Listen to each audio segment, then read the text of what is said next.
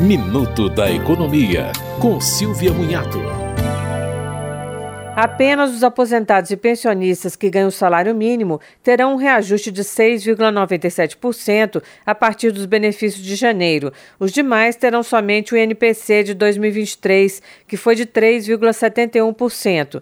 Isso porque o reajuste do mínimo prevê um ganho real equivalente ao crescimento da economia em 2022. E quem se aposentou ao longo de 2023 terá um reajuste ainda menor, porque será proporcional. Isso porque o cálculo inicial do benefício já leva em conta a inflação. Portanto, quem se aposentou em dezembro, por exemplo, terá apenas a inflação do mês, ou 0,55% de reajuste. Você ouviu Minuto da Economia, com Silvia Munhato.